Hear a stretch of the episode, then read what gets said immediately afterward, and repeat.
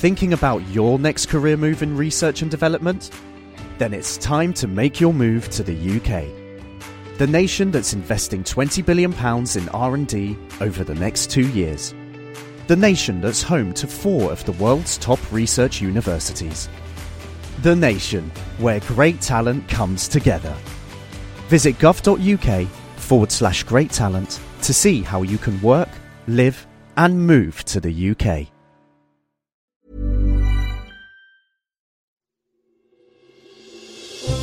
Question of the Week from the Naked Scientists.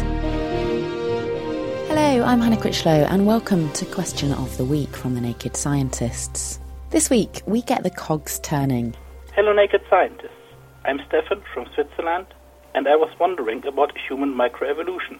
Birds and insects are changing their patterns to cope with climate change.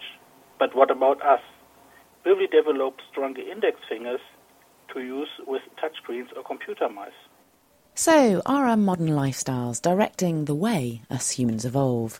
Will those of us who are more handily switched onto computers be more likely to copulate and successfully breed? Will those more plugged in have an advantage over those who don't?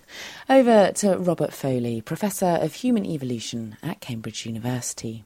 Evolutionary changes usually occur through small genetic shifts, which are then selected for and spread through a population. For humans to evolve significantly in a new direction would take immense selective pressures. Selection like this, for example, for fingers coping with touchscreens, is unlikely to be really very strong and certainly unlikely to be strong enough to spread through such a large population as the human one. Still concerned about the speed of natural selection and my digits, I dial up John Armour, Professor of Human Genetics at Nottingham University for his thoughts. Spreading genes by natural selection is incredibly slow. It's a generation by generation process, but it's effective.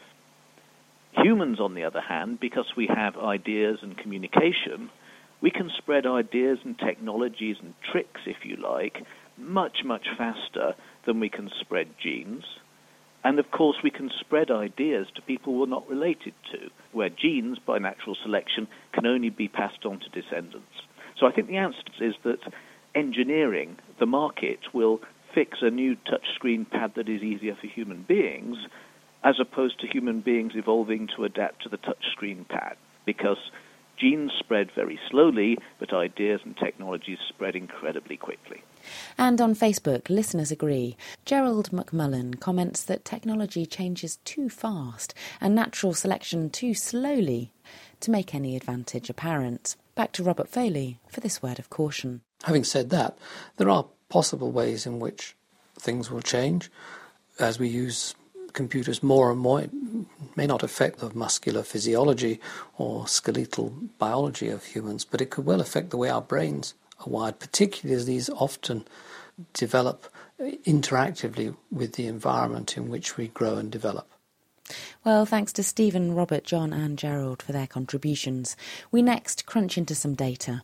A tantalisingly anonymous listener from Whittlesford, Cambridgeshire, got in touch asking What I was wondering is if the human genome contains 750 megabytes of storage, and 90% is roughly the same as a banana, then why does my PC operating system need 1 gigabyte?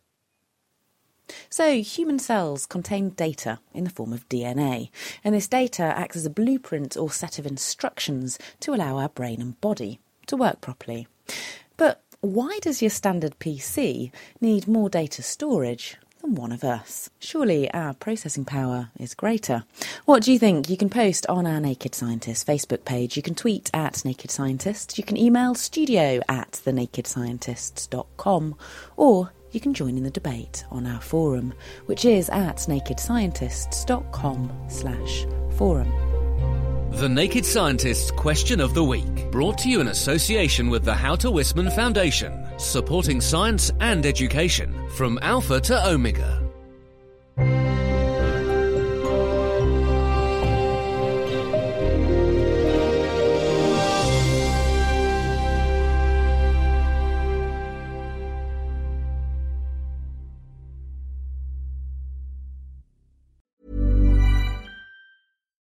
thinking about your next career move in research and development? Then it's time to make your move to the UK.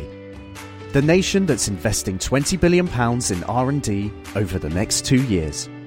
The nation that's home to 4 of the world's top research universities. The nation where great talent comes together. Visit gov.uk forward slash great talent to see how you can work, live, and move to the UK.